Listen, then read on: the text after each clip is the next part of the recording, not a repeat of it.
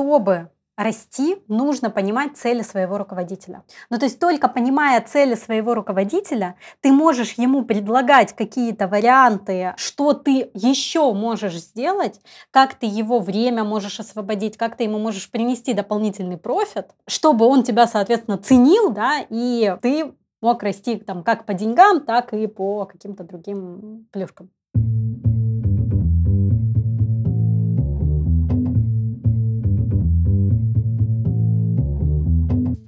Привет, я Юра Агеев, и это 243 выпуск подкаста Make Sense. Вместе с гостями подкаста мы говорим о том, что играет важную роль при создании и развитии продуктов. Люди, идеи, деньги, инструменты и практики. И сегодня мой собеседник Ольга Стратанович. Мы поговорим об отношениях сотрудник-руководитель, какие грани у них есть и какую роль в этих отношениях играет профессиональное развитие сотрудника – Обсудим, как наладить связь с руководителем, почему важно знать его цели и что делать, когда руководитель не хочет делать личные встречи. И еще поговорим о том, почему важно говорить о зарплате и что делать, если на работе не получается найти ментора или наставника. Подкаст выходит при поддержке конференции по менеджменту продуктов Product Sense. Наша следующая конференция состоится 4 и 5 сентября в Москве.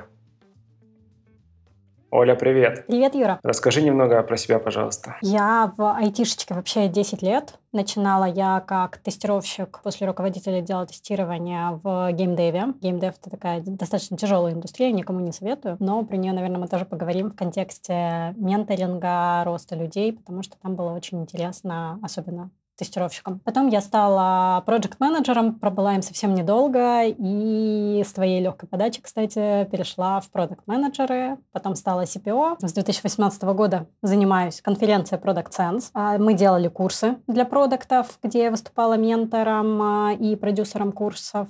И последние полтора года я работаю у Ильи Красинского в курсе Product Heroes, автоматизировала курс. Вот сейчас как раз заканчиваю работу у него ищу новую компанию и пришла к тебе поговорить про менторинг. Прекрасно. Почему про менторинг?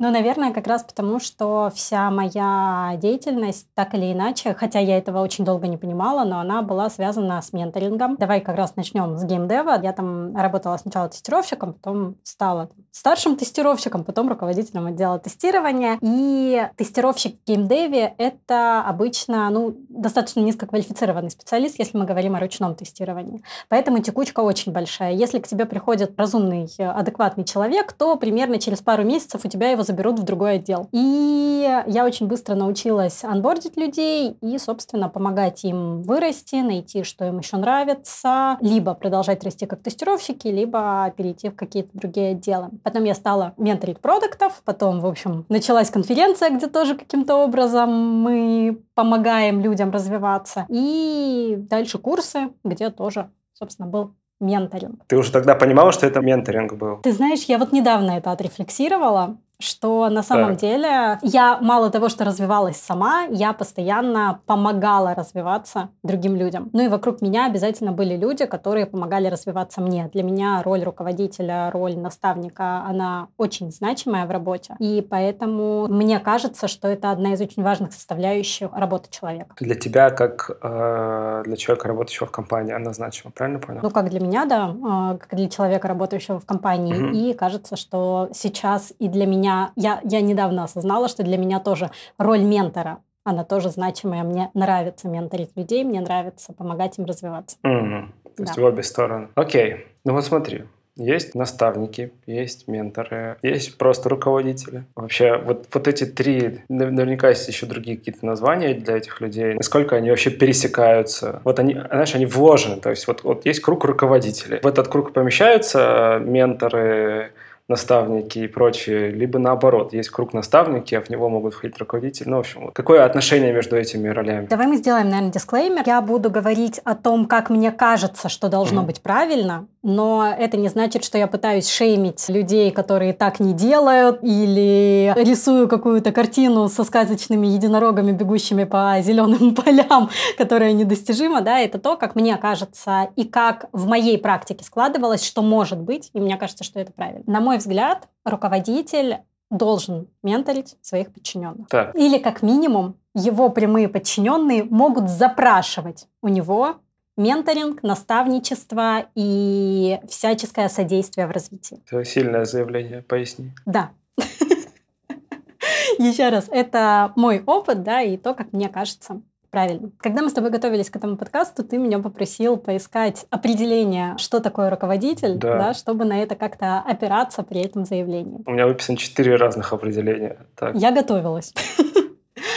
Оно у меня было интуитивно сформулировано, наверное, как у большинства тех, кто когда-либо слышал слово руководителя. Давай мы не будем зачитывать эти определения, но из этих определений кажется, что руководитель — это человек, который, во-первых, отвечает за стратегическое развитие и стратегическое видение, ну, либо компании в целом, либо какого-то куска, за который он отвечает. Плюс он должен осуществлять эффективную работу своих сотрудников. То есть не сам ручками что-то делать, а делать так, чтобы его сотрудники работали эффективно эффективно. Из этого, кажется, следует, что руководитель — единственный человек, который видит полную картину всего. Он знает, какие у него есть ресурсы, он знает стратегический вижен, он знает, куда мы все должны идти. Все остальные вроде как, даже если до них этот вижен доносится, видят все по кусочкам. Ну, иначе они бы тоже были руководителями. Из этого следует, что только руководитель знает, что нужно будет в будущем компании от его прямых подчиненных. И как следствие, кажется, что этот человек заинтересован в том, чтобы его прямые подчиненные учились и развивались именно в том направлении, в котором нужно компании. Поэтому кажется... Кажется. Кажется. Ну, естественно. Я не могу это утверждать с полной уверенностью. Я сейчас поговорю, наверное, про какие-то конкретные кейсы, чтобы это закрепить. Угу. Почему вообще у меня... Почему мы вообще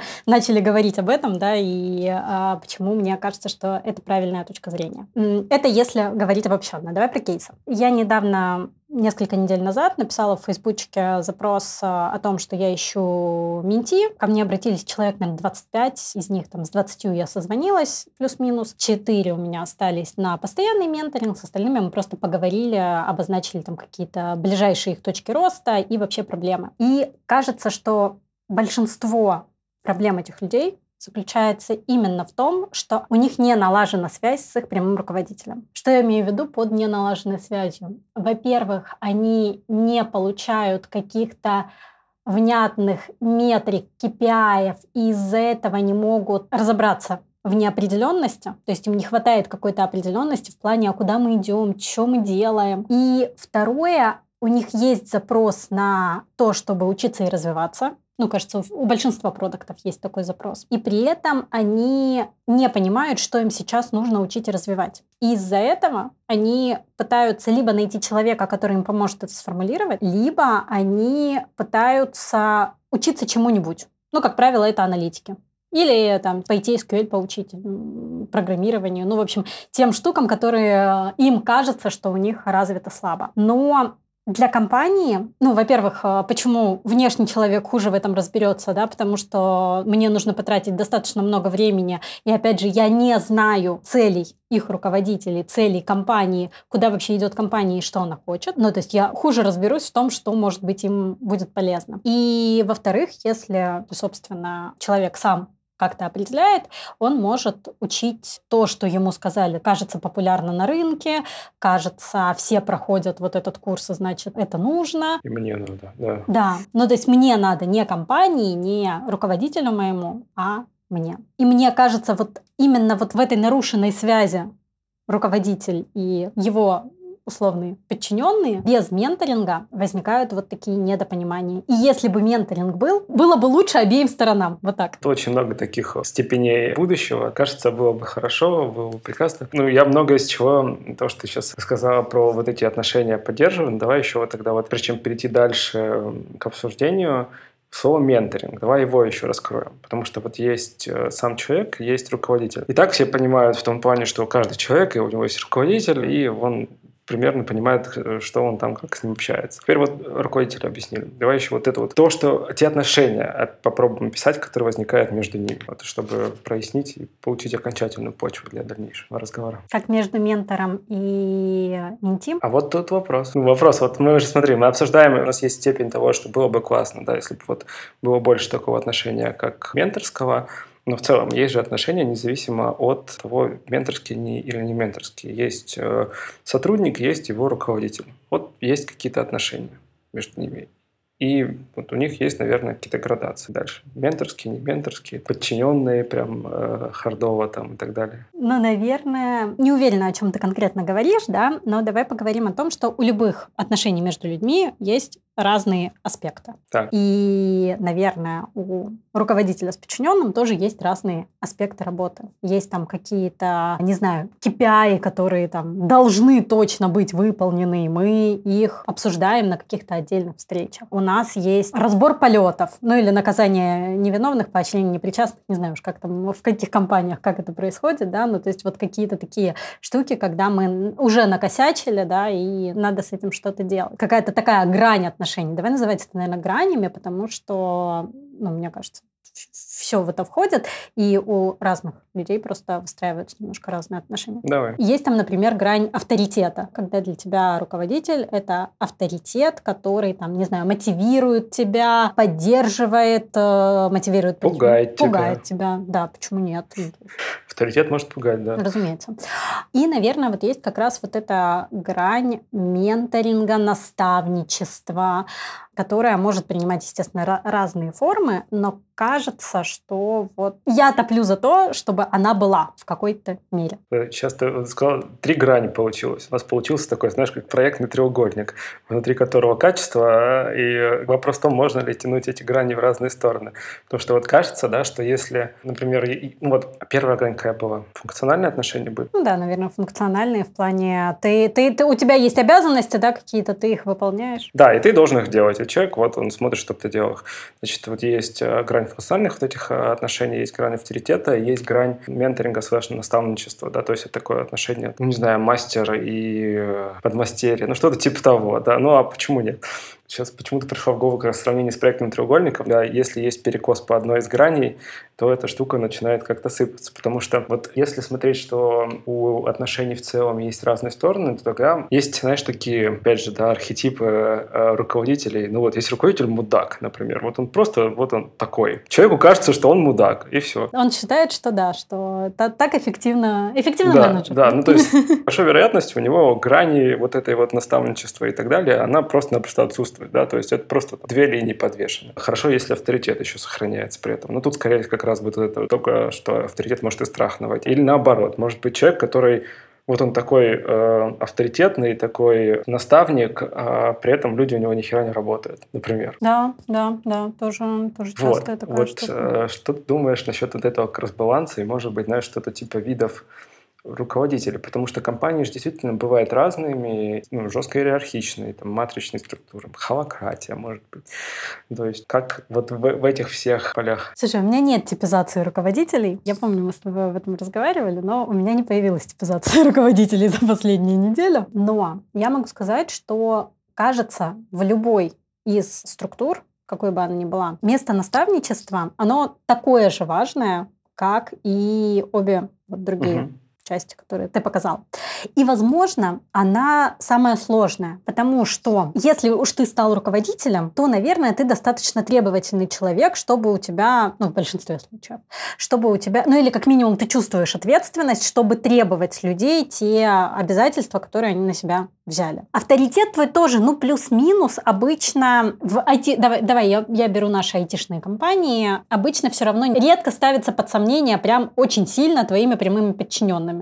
Ой, ну это по-разному ну, бывает. Ну, как правило, да. Давай, давай мы будем говорить о хорошем. В моей практике было раз, да. да. Все-таки, скорее всего, ты чего-то добился, ты что-то там делаешь, нанял, опять же, этого человека, наверное, или, или помог ему там подтянуться, перейти в эту роль. Ну, в общем, как-то же ты стал его руководителем. Скорее всего, с авторитетом тоже, ну, плюс-минус будет, будет нормально. А вот с наставничеством и менторингом есть достаточно большие проблемы. Многие этого просто не умеют. Ну, то есть нас не учили быть э, наставниками откуда мы мы можем этому научиться. Как, как никто не учит быть там, родителями, да? Ну, как-то все сами барахтаются, справляются. Иногда опираясь на свой предыдущий опыт своих наставников, руководителей, так же, как родителей. Во-вторых, кажется, у какого-то количества руководителей определенно есть страх конкуренции. Банальный страх конкуренции. Я сейчас выращу этого человека. Зачем мне его растить, да, если он, он заставит меня... меня... подсидит. Да, он меня подсидит, он уйдет в другую компанию на x3 денег. Зачем это делать? Не, ну вот это классическая шутка, а что если мы научим, и они уйдут? Или остаемся тогда вот с этими, что есть. Да. Зачем нам оставаться с теми людьми, которые, которых больше никуда не берут, да? И кажется, вот эта грань как раз, она страдает сама по себе просто в силу, ну, каких-то исторических предпосылок. Вот, вот давай попробуем разобрать исторические предпосылки. Смотри, звучит вообще, опять же, да, звучит степень, как-то в английском наверняка есть какой-нибудь там present э, perfect э, чего-нибудь. Я не запомнил эту таблицу. Ну вот, звучит как превосходная степень будущего. Прям, ух, было бы классно. Давай попробуем разобраться, почему. Вот мы же продуктологи. Как это поверить? Давай, я могу говорить либо исходя из теоретизирования и построения каких-то цепочек рассуждений, да, почему, почему из предпосылки А получается Б, да, а, либо с точки зрения своего опыта. Попробую как-то совмещать эти штуки. Мы будем говорить э, с двух сторон. Да? У нас есть человек, который может запрашивать менторство и, кажется, наставничество, менторство, как угодно называйте, это ему будет полезно. Плюс у нас, кажется, есть вторая часть руководитель, которая может давать менторство, может давать наставничество, и ему это тоже будет полезно. Человек-руководитель, человек-сотрудник. Ну да. Вот да. два. Да, давай да. говорить о, о двух вот этих э, частях. Почему это полезно сотруднику? В общем, про это я, наверное, уже проговорила, да, в части, когда говорила, как мы разбирали проблемы людей. Во-первых, как правило, у тебя, как у сотрудника, есть неопределенность, которую может снять только твой руководитель. И в этом плане менторство, наставничество – это один из способов понять, а что нас там ждет в будущем, и что я сейчас могу сделать, какие скиллы я могу подтянуть, потому что ну, обучение же не происходит моментально я не могу сказать, что мне завтра нужно сделать стратегию, за ночь прочитать какое-то количество книжек, как в университете перед экзаменом, да, и завтра пойти и сделать офигенную стратегию. К утру стратегия, да. Я не знаю, то же самое там с маркетинговыми каналами. Я могу, конечно, за ночь прочитать какое-то количество статей, но, скорее всего, завтра я не пойду и не запущу классную маркетинговую кампанию. Мы же говорим о том, что я хочу пользу компании приносить, да, и если мне завтра надо запускать маркетинговую кампанию, если бы я об этом узнала за два месяца, возможно, я бы успела подготовиться, провести ряд экспериментов, и в тот момент, когда мне уже надо запускать маркетинговую кампанию с хорошим бюджетом, я была бы уже готова, я, я, бы уже запустила, ну, получше, согласись, чем за одну ночь. Я как продукт понимаю, куда мне нужно развиваться, чтобы приносить больше пользы компании. Соответственно, я ценнее для компании, я могу попросить больше денег, я могу попросить новый продукт, может быть, свой какой-то более классный, который мне нравится. Я могу в перспективе там занять э, место своего руководителя или на крайняк уйти там в другую компанию работать. С точки зрения руководителя, почему это важно? Я как руководитель, наверное, тоже хочу куда-то расти. То есть вряд ли я дожила до вот такого классного руководителя, и я хочу просто до конца, ну, там, до пенсии посидеть на этом месте с теми же KPI, с той же зарплатой и, и как бы с теми же бонусами. Ну, вообще это звучит достаточно надежно. Что ты начинаешь? Звучит достаточно надежно. Но я верю, что те, кто нас слушают, не такие. Ну, посмотрим. Будем, будем ждать комментариев. Нет, естественно, если вы именно такой руководитель, или у вас именно такой руководитель, который хочет стабильности, стабильность для меня это вообще одно из самых страшных слов, потому что ну, ничего же не происходит тот руководитель, который хочет стабильности, да, хотя, опять же, в наших э, реалиях э, вот это вот, чтобы оставаться на месте, надо очень быстро бежать, оно все-таки как бы работает. Если ты будешь сам не развиваться, а, не зарабатывать компании все больше и больше, не применять какие-то новые инструменты, новые тактики, новые стратегии, скорее всего, ты, твоя компания достаточно быстро окажется не лидером рынка, даже если была. Следовательно, да, да. я как руководитель тоже хочу куда-то развиваться. Как у руководителя у меня, скорее всего, 8 8 часов в день, ну точно забито. А возможно 10, а возможно и больше. Значит, чтобы мне развиваться, чтобы мне чему-то учиться, чтобы делать что-то новое, мне нужно освободить старое время. Как освободить? Естественно, делегировать. Но чтобы делегировать эффективно свою работу, нужно научить тех, кто у тебя есть, делать эту работу так же хорошо, как и ты. И как следствие у тебя есть стратегические вызовы, куда ты там сам идешь, куда ты тащишь команду и куда ты команду подтягиваешь до того уровня, чтобы они могли забирать часть твоих задач, чтобы ты начинал заниматься новыми. Звучит логично. Так оно примерно и происходит на практике. А дальше вопрос. Ну, в смысле, давай, в моей практике это происходило именно так. Если я хотела что-то сделегировать, да, ну, в смысле, если я хотела что-то новое взять, мне нужно было что-то сделегировать, соответственно, мне нужно было других людей этому научить, и желательно заранее. Окей, допустим. Ну, звучит хорошо. Мне, в принципе, стало понятно, зачем это руководителю, зачем это человеку. А, слушай, давай я еще, давай я еще один аспект скажу, очень важный. А, у нас в Перми, помнишь, была конференция, и там выступал а, Леша Авдей. Он говорил как раз про развитие продуктов, и у него была да, просто потрясающая мысль. Я думаю, мы там ссылочку дадим, у нас видосик, по-моему, в открытом даже доступе. Ну, короче, точно был на Ютубе. А, да, мне кажется, это надо посмотреть угу. всем, кто хочет э, ну, как-то расти.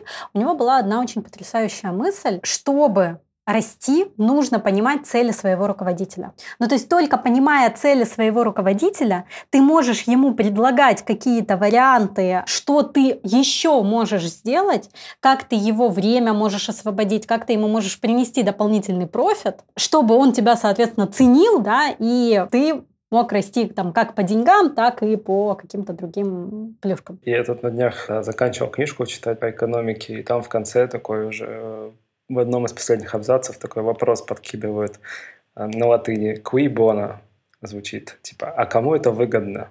Ну, то есть, и здесь похожий вопрос, да, на самом деле очень хорошая мысль, если мы говорим о том, что вот... Э, Нет, это действительно одна из самых потрясающих мыслей, которые да, да. я вот, ну, слышала по поводу роста. Опять же, с точки зрения руководителей, представьте, представьте себя на месте руководителей. Как правило, вы очень сильно загружены. Но это правда. Времени нет. Времени нет. У вас есть какое-то количество прямых подчиненных. Хорошо, если их до семи да, ну, мы помним вот это вот магическое число 7. 7 плюс-минус 2. Да. Я на самом деле, я не сильно согласен, когда вот дело кас- начинает касаться людей, я тут вообще не сильно согласен с этим числом. Иногда даже два человека может вынести голову так, что... Это правда, это правда, да. Окей, у вас есть какое-то количество прямых подчиненных. Давайте мы будем говорить только о прямых, да, потому что вы за них отвечаете напрямую, а за остальных хотя бы как-то опосредованно. И теперь представьте два варианта. Первый, у вас эти семь человек сидят и ждут, когда вы придете, поставите им цели, скажете, что типа надо как-то развиваться. Они там они что-то делают. Они тоже очень заняты. У них тоже есть свои команды, у них есть какие-то... Они развиваются, все, все время видосики смотрят, на конференции ездят, книжки читают. Все, молодцы. Они ждут, когда вы к ним придете и скажете, а что вам от них надо-то? В этом случае в проигрыше обе стороны. Одни что-то делают и не понимают, а что их... Они все время что-то делают и их не повышают. И руководитель сидит и такой, блин, ну нахрена я их всех вообще здесь держу, да, если они мне не приносят какой-то пользы. И совсем другое дело, когда эти люди начинают между собой договариваться. Подчиненные прямые сами приходят и говорят, а чем я могу тебе помочь, а что я еще могу сделать, чтобы помочь. При этом у вас уменьшается неопределенность, у руководителя появляется ощущение, что вы что-то полезное у него можете забрать, он может вам делегировать, и вообще у него появляется повод над этим подумать. Второй вариант мне представляется более, более классным. Ну и опять же на практике, на моей, он работает лучше. Ну вот смотри, все это звучит тоже как одна из таких э, расхожих клеватых фраз. Не очень важно работать над чем, важно с кем. И это относится и к сотруднику, получается, и к руководителю. Портрет такого руководителя, который думает о том, что там у людей, и как, как можно включить их развитие, да, совместить с собственными какими-то, может быть, там, устремлениями, с планами компании, с KPI, там, не знаю, с OKR-ами, так далее. Классно. Портрет людей, которые приходят и спрашивают, чем там я могу помочь, а как мне вот свое развитие направить с планами компании, тоже классно. С другой стороны, что мы можем получить в реальности? Да, мы приходим к руководителю и такие говорим, ну вот я тут хочу развиваться, можешь мне подсказать, какие вообще у нас планы, может быть, я тут сейчас что-то сделаю там, и так далее, и так далее. А он тебе такой, М-м, не могу. Во-первых, времени нет, давай запишемся на, встреч... на встречу через три недели. Слушай, мне кажется, за- законодательно надо запретить да подожди, говорить, подожди. у меня Ладно, нет Во-первых, времени. это может быть времени нет. Во-первых, он может сказать, я не знаю. Он не подумал про это, ну такое тоже бывает, допустим. Или планы так быстро меняются, или еще что-то. А с другой стороны, может быть наоборот. Человек, руководитель приходит к своим сотрудникам, они такие, да ну, у нас есть работа, что ты вот это вот пришел и пытаешься. Че? С этим делать? Можно попробовать с какой-то из сторон начать. Давай мы начнем с «у меня нет времени». Я ненавижу эту формулировку, потому что у всех людей в сутках плюс-минус одинаковое количество времени. Знаешь, на самом деле, я тут недавно услышал новую идею того, что время — это не физическое измерение, а эмерджентное производное от существования Вселенной. Так что там как бы сейчас уже стало не до конца да, понятно, да. Ну, слушай, давай, в нашем обывательском понимании, в котором мы говорим «у меня нет времени», это примерно у, у людей одинаковое количество времени в сутках. Когда мне говорят «нет времени», я это у себя в голове и собеседнику пытаюсь транслировать с точки зрения «ты у меня не в приоритете». Так, у меня есть более важные дела. Ну, да. В смысле, у меня в приоритете другие вещи, которыми я заполняю свое время. И это очень часто. Я честно верю, что руководитель, который так отвечает, честно в это верит. Ну, в смысле, он так отвечает не потому, что мудак. Хорошо. Скорее всего, он честно в это верит. Я здесь, э, ну, что могу посоветовать? Только переговоры. Ну, то есть вы покупаете время вашего руководителя по сути. Соответственно, вы должны ему что-то за это продавать. И продавать вы ему должны то, что ему нужно. А чтобы понять, что ему нужно, вам нужно узнать, что ему нужно. Для этого нужно провести исследование, интервью там, туда-сюда. Интервью, да. Да, каздева, обычный каздева. Ну, в смысле, вы же умеете, вы же продукт. Так. Ты же менеджер, как любили говорить наши разработчики. Да. Соответственно, вы можете поспрашивать у других руководителей, что могло бы их заинтересовать, если ваш уж совсем не идет на контакт. Я вообще самым лучшим... Да, давай мы, наверное, может быть, с инструментами смешаем, да, потому что так абстрактно говорить мне, мне немножко тяжело. Самым лучшим инструментом менторинга, наставничества и вообще вот этого всего, о чем мы говорим, по моему мнению, являются регулярные ван-он-ваны. Регулярные ван-он-ваны это раз в неделю, один час. One on one – это встреча один на один. Я просто это перевожу. 4-5 часов в месяц. То есть один час раз в неделю. На регулярной основе, если вы руководители там начинаете э, сразу хвататься за голову в плане того, что, господи, у меня 7 человек по часу в неделю, это 7 часов, э, ну, да, я могу сказать, что... Целый, да. да, это вполне реально, но либо вы можете выделять время по 2 часа в день, да, там, и, и один день отдыхать. Либо, там, например, ну, у, меня, у меня в какой-то момент были по пятницам, по-моему, у меня вся пятница была расписана. У меня было демо и типа 7 7 ван-он-ванов, что-то такое. Вот, типа, у меня была Ого. пятница полностью расписана вот так. Ну, то есть я пробовала разные варианты, а мне в какой-то вари... момент было вот именно так удобно, да, я просто пятницу говорила, ребята, я сегодня не занимаюсь текучкой, да, я сегодня не занимаюсь э, какими-то стратегическими вещами, я сегодня занимаюсь только конкретно своими людьми. Вот я занимала переговорку на целый день и сидела, там ко мне приходили разные люди, и мы с ними разговаривали. Вы, когда покупаете время руководителя, вы говорите, я у тебя покупаю час в неделю, давай подумай, подумаем вместе. Не сейчас, ну, в смысле, это же можно не торговаться прямо сейчас, да, но давай ты там, например, до следующей недели подумаешь, а чем я могу тебе это компенсировать? Ну, то есть, что может этот час в неделю тебе компенсировать, ну, например, там, в горизонте трех месяцев. Например, через три месяца ты мне делегируешь что-то, на что ты тратишь час в неделю или два часа в неделю. Таким образом, ну, Обычная сделка купли-продажи, да, есть цена, есть ценность. Ну, появляется мотив, что-то делать. Мотивация. Мотив есть убийство, да, а мотивация, наверное, не всего остального. Ладно. Окей, так. Понятно, что если вы придете к руководителю, сядете и скажете, скажи мне, что я могу сделать, он вам скажет «не знаю». Ну, потому что человек об этом не думал. Это то же самое, что с зарплатой. У твоего руководителя много людей. И думать о том, кому, когда повышать зарплату, это, конечно, классно. Но, но скорее всего, он будет делать это примерно раз в год, когда у него ну, возникнет такая задача. Или когда кто-нибудь уволится. Или когда кто-нибудь уволится, да. Или когда там ну, появится какой-то внешний мотив, да, пересмотреть зарплаты. У тебя ты один. Ты о себе думаешь всегда. И если тебе не хватает зарплаты, подойди, попроси у руководителя, поговори с ним. Но как и с зарплатой, так же, как, так же и с менторингом, да, ты не можешь просто прийти к человеку и сказать, хочу вот это, что мне нужно для этого сделать. Человек об этом не думал. Это ты думаешь о себе постоянно. И это хорошо, это правильно. А твой руководитель, ну, как бы, он тоже думает о себе, но ему еще надо еще о ком-то думать. Понятно, что вы немножко в меньшем приоритете.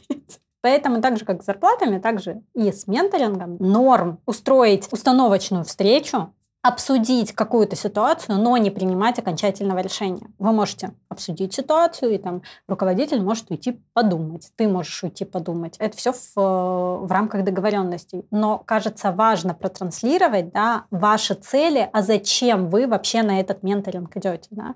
Зачем вы его просите? Зачем, зачем вы его просите, и зачем руководитель а, вам должен его да, и с точки зрения руководителя то же самое, да, вот та отмазка, ой, да я не хочу, я тут работу работаю, да, и так далее.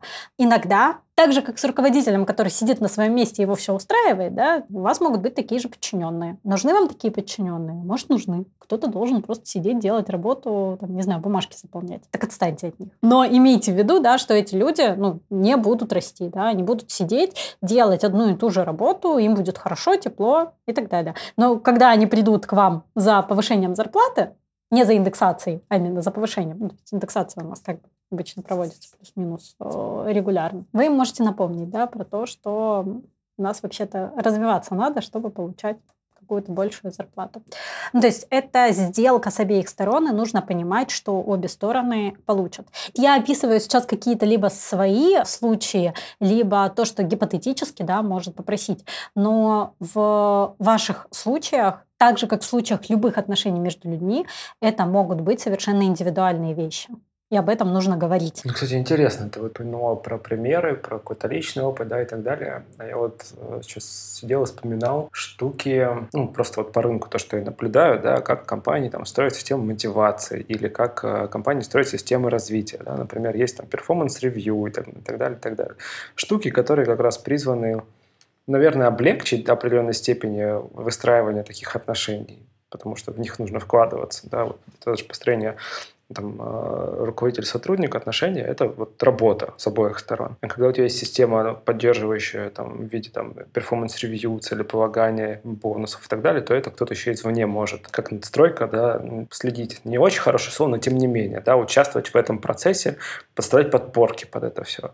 А то, о чем мы сейчас с тобой говорим, мне кажется, это как раз такой уже в каком-то смысле ручная работа, когда такой системы в принципе нет. Но наличие такой системы вот всяких э, ревью, бонусных и прочей штуки, она не отменяет общение на уровне вот пары этой сотрудник и... Ну да, это скорее да. помощь. Э, ну, формализация, да, структура и формализация. Структура, да, да? Угу. над этим всем.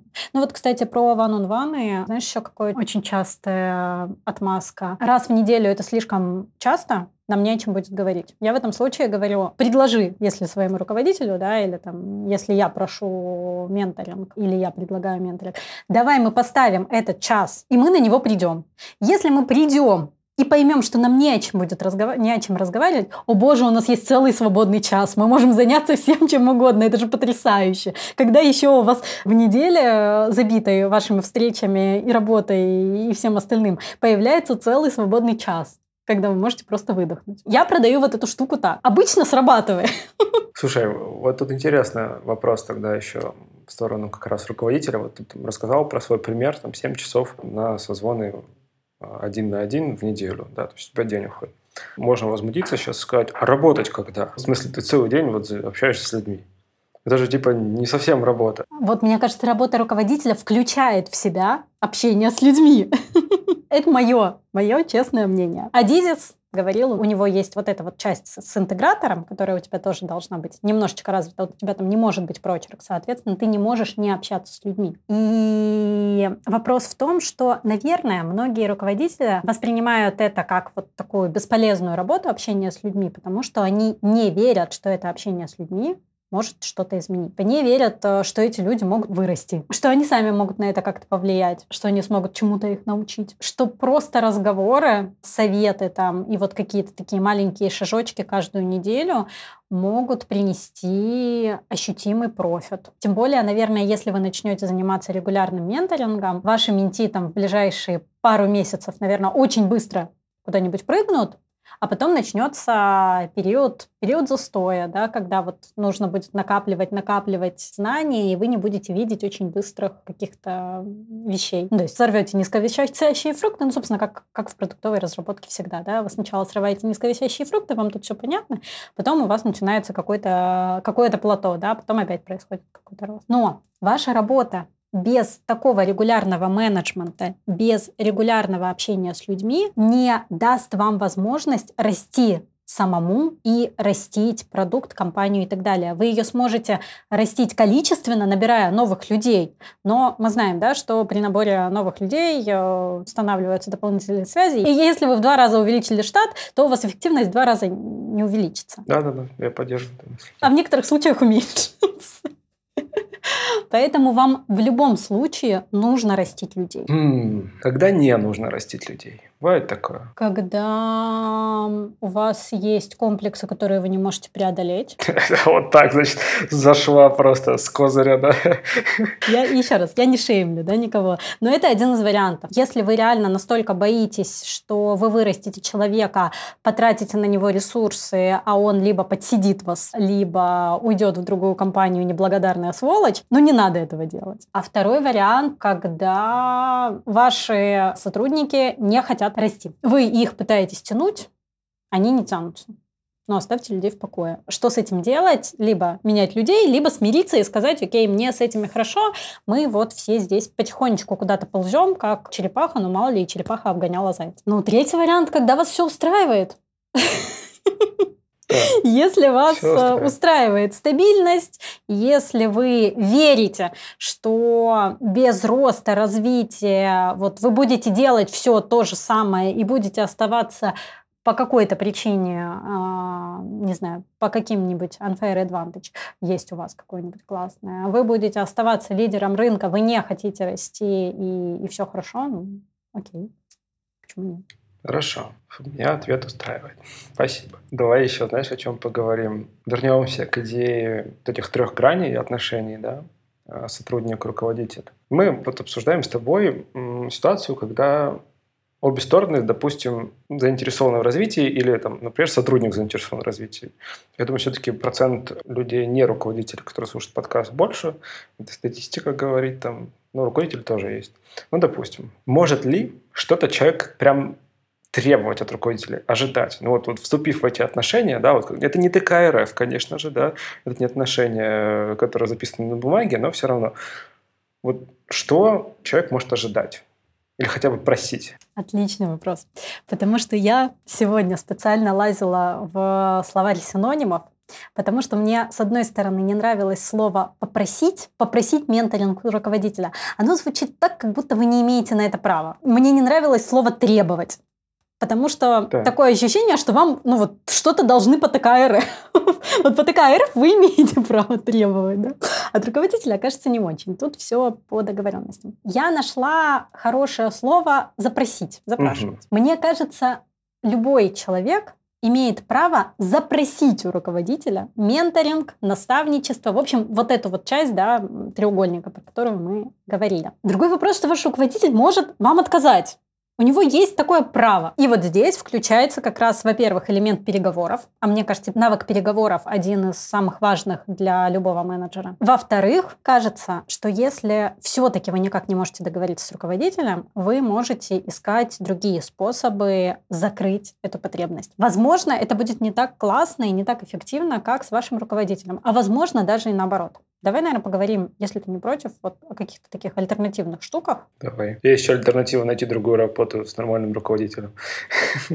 Давай мы не будем нормально и ненормально использовать эти термины. Да, да? Ну, с руководителем, который вам больше подходит. Вот так, да, подходят под ваши запросы. Это как с, с любыми отношениями человеческими. Нормальные и ненормальные партнеры тоже такое себе. Ну, все, да, для, все субъективно. Для одного этот, э, этот партнер будет нормальным, для другого ненормальным. Давай поговорим про альтернативные штуки. Есть внешние менторы, коучи, психологи. Иногда, кстати, люди ищут ментора, а оказывается, что им просто нужен психолог. Кто там еще? Трекеры. Ну, в общем, вот какая-то такая а, внешняя помощь, да, она может выражаться. Это все немножко разные люди, и они заточены под разные вопросы, но я думаю, что это не тема нашего, нашего разговора.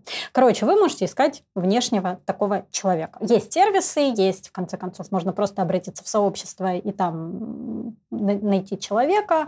Ну, в общем, можно делать э, что-то такое. Второй вариант – это сообщество. Есть сообщество внешнее, ну, это, например, наше сообщество Product Sense. Есть конференции, есть курсы, платные, и бесплатные были, по крайней мере, курсы. Есть э, чатик, есть канал, то есть э, куда вы можете прийти там за какой-то помощью, и вам помогут, вы можете общаться, вы можете обсуждать, вы можете сами помогать. Ну, то есть это какое-то вот такое сообщество. Еще мне кажется, что классного, если в вашей компании условно больше пяти продуктов, то вы можете строить внутреннее комьюнити что тоже не часто на самом деле случается. В этом внутреннем комьюнити тоже могут быть разные варианты взаимодействия. Я пробовала, наверное, два. С твоей, кстати, Юра, подача у нас это было в компании, да, у нас было перекрестное менторство, когда продукты менторили друг друга. Понятно, что это было не так эффективно, как если бы руководитель менторил каждого из них. Но это как-то снимало с руководителя нагрузку, не так его пугало. Давало опыт людям. Давало опыт числе. людям, да. Люди перекрестно как будто опылялись, да, они разговаривали про свои проблемы, а как правило у продуктов примерно одного уровня примерно одинаковые проблемы проблемы. Что-то друг другу советовали, да, в принципе, это тоже достаточно неплохой способ. Как хоть какая-то альтернатива. Лучше такой, чем чем никакого. И вторая классная штука, которая тоже была у нас в компании Киноплан, это книжные клубы. Я, как человек, любящий читать, это вот прям мой формат. Книжные клубы, кстати, тоже могут быть разных форматов. Я слышала, что кто-то, например, выбирает одну книгу, все ее читают и после этого вместе обсуждают. У нас был другой формат, мы просто рассказывали что мы прочитали, какие там основные мысли, что мы запомнили, что нам понравилось, и, соответственно, могли друг у друга дергать идеи, что еще почитать. Причем обсуждали мы не только профессиональную литературу, но и какой-то fiction, художественную литературу, да, из которой тоже что-то что мы черпали. То есть внешнее комьюнити, внутреннее комьюнити тоже как, во-первых, источник потенциального менторства, во-вторых, как групповой способ работы над своими какими-то запросами, мыслями, идеями. Да, да. И мне кажется, если уж ваш руководитель совсем не идет на контакт, ну или там отказывается менторить всех, то какие-то из этих способов можно совмещать и постепенно втягивать его там сначала в общее обсуждение, а потом, может быть, там в перекрестный менторинг, где он участвует как один из менторов, да, а потом, может быть, если он видит отклик от этого, да, возможно, вы ему сможете продать тогда уже идею и личных ван-он-ванов с каждым из, из ваших продуктов. Переговоры, продажа идей. Везде нужно что-то продавать. Да, да, да. Слушай, ну мне кажется, что это основная штука. Во-первых, не бояться запросить, то право на запрос. Я имею право пойти и, и сделать запрос этого менторинга. И второе, это подготавливаться как к любым переговорам. Понять, что нужно твоему оппоненту, в данном случае я в позитивном ключе да, использую. В кавычках. Просто человек на другой стороне переговора. Что ему нужно, что я могу предложить, да, и что я от него прошу. Ну, то есть четко сформулировать, что там, я прошу час времени, к нему особо там не надо готовиться, ну, то есть подготовка не займет много времени. Как, собственно, вы продаете любой свой продукт, свою идею продукта, не знаю, свой бюджет защищаете, так и эта штука работает точно так же. Давай напоследок, с чего начать? Руководители пускай сами как-нибудь разбираются с этим. У человека есть э, право на запрос. Я ничего не делал до этого, да, я только начал. Вот услышал сейчас такой, блин, я правда могу пойти спросить. Вот, вот что делать. Первое, сформулировать для себя, зачем мне это нужно, почему я хочу менторинг. У меня по запросам, да, последним менторинга, хотя я сама его предложила, да, я предложила людям написать мне, я всем задавала примерно этот вопрос. А что ты ждешь от менторинга? Зачем тебе он нужен? есть какие-то скиллы, которые ты чувствуешь, что у тебя западают, или есть какая-то проблема, которую ты чувствуешь. И все ее формулировали по-разному. У нескольких человек они мне написали, а, все, спасибо, я себе ответил на этот вопрос. Видимо, мне от ментора нужно было, чтобы мне этот вопрос задали. Вот так вот. Как всегда, да, в хорошем вопросе содержится половина ответа. Когда вы сами для себя хотя бы формулируете, а что конкретно вам не хватает, почему отзывается эта идея с менторингом, да, она у вас может отзываться совершенно по разным причинам. У меня все хорошо, мне нужно одобрение. У меня все хорошо, но вот типа застой какой-то. Или я вижу, что я уперся в какой-то призрачный потолок. Каждый для себя формулирует это как-то по-разному. Попробуйте это сформулировать. Или просто все ищут, и я решил. Тоже вариант, да, но это кажется... Нет, на самом деле, мне кажется, вот формулирование запроса, оно как раз может показать ложные такие Да, но это к психологу, да, иди к психологу, потому что все ходят, возможно, неплохо. Но что-то вот, ну вот у меня, например, душа к такому не очень лежит, да. Когда вы для себя сформулируете, зачем вы идете на менторинг, вам и продать это будет проще. Вам будет проще сформулировать э, своему руководителю, что вы у него просите там вообще, что вы приперлись. Но это первое, да, то есть сформулировать как минимум для себя, зачем я хочу менторинг. Второе – это подготовить аргументы для вашего руководителя. Если вы знаете, чем вы можете хотя бы гипотетически ему помочь. Например, вы знаете, что он делает, давай условно, какую-то работу с экономикой, и вы знаете, что теоретически ему самому это делать не обязательно, но он так привык это делать, да, что он постоянно там какие-то Excel-таблички, не знаю, заполняет. А вам вот прям интересно это, вам тоже хочется поделать бюджеты и вообще научиться делать бюджетирование, PNL составлять и так далее. И вы знаете, что вы у руководителя можете это забрать, вы можете прийти и сказать, слушайте, у меня, у меня есть запрос, потому что, потому что, потому что я себе сформулировал, зачем мне этот запрос. Я в ответ могу, например, ну, там, через там, месяц, если мы с тобой будем работать, у тебя забрать вот эту обязанность составлять PNL. Тебе станет проще, это не пострадает, потому что ты мне постепенно будешь это передавать и обучать меня, но при этом у тебя освободится 5 часов в месяц на то, что ты не будешь сидеть и заполнять таблички, которые у тебя уже поперек горла стоят. Мне кажется, тебе это было бы полезно. Если нет, может быть, может быть есть что-то еще, что я не учитываю, да, ну вот я увидела, например, вот такую, uh-huh. вот такую вещь. Классно, когда вы приходите с конкретным предложением. Если этого конкретного предложения нет, если вы вообще не понимаете, что вы можете сделать для своего руководителя, значит, придите, скажите, что у вас есть вот такой запрос, дайте человеку подумать. Как ты и говорил, первая реакция руководителя будет «Ой, я не знаю». Я об этом не думал, я не знаю. В этом случае, как и в любых переговорах, человеку нужно легальное право ответить не сейчас. Ну, или сказать «нет», да, потому что с «нет» начинаются переговоры, да. «Нет», мне кажется, тоже здесь, ну, как бы не очень. Есть вполне себе классная фраза, которая дает легальное право подумать. Давай мы не будем принимать решение сейчас, я к тебе пришел с запросом, я тебе рассказал свои вводные, Давай встретимся через неделю или там через какое-то время, и ты об этом подумаешь. Мой запрос остается, для меня это важно. И я знаю, что я могу тебе помочь. Соответственно, ты можешь мне отказать, но давай ты это сделаешь через неделю, подумав предварительно. Может быть, все-таки есть что-то, что я могу для тебя сделать. Как я могу упростить твою работу, как я могу забрать с тебя какую-нибудь тебе кажущуюся уже рутинной вещь, да, а для меня это будет какой-нибудь boost, я буду первый раз в жизни что-нибудь прикольное делать, то, что я не делала раньше. Ну вот, э, вот это, кстати, тоже мыслительно, что, во-первых, я хочу тут добавить, что кто-то может, наверное, испугаться того, что у него что-то забирают. Но тут действительно важно объяснение, почему, что, какая польза и так далее.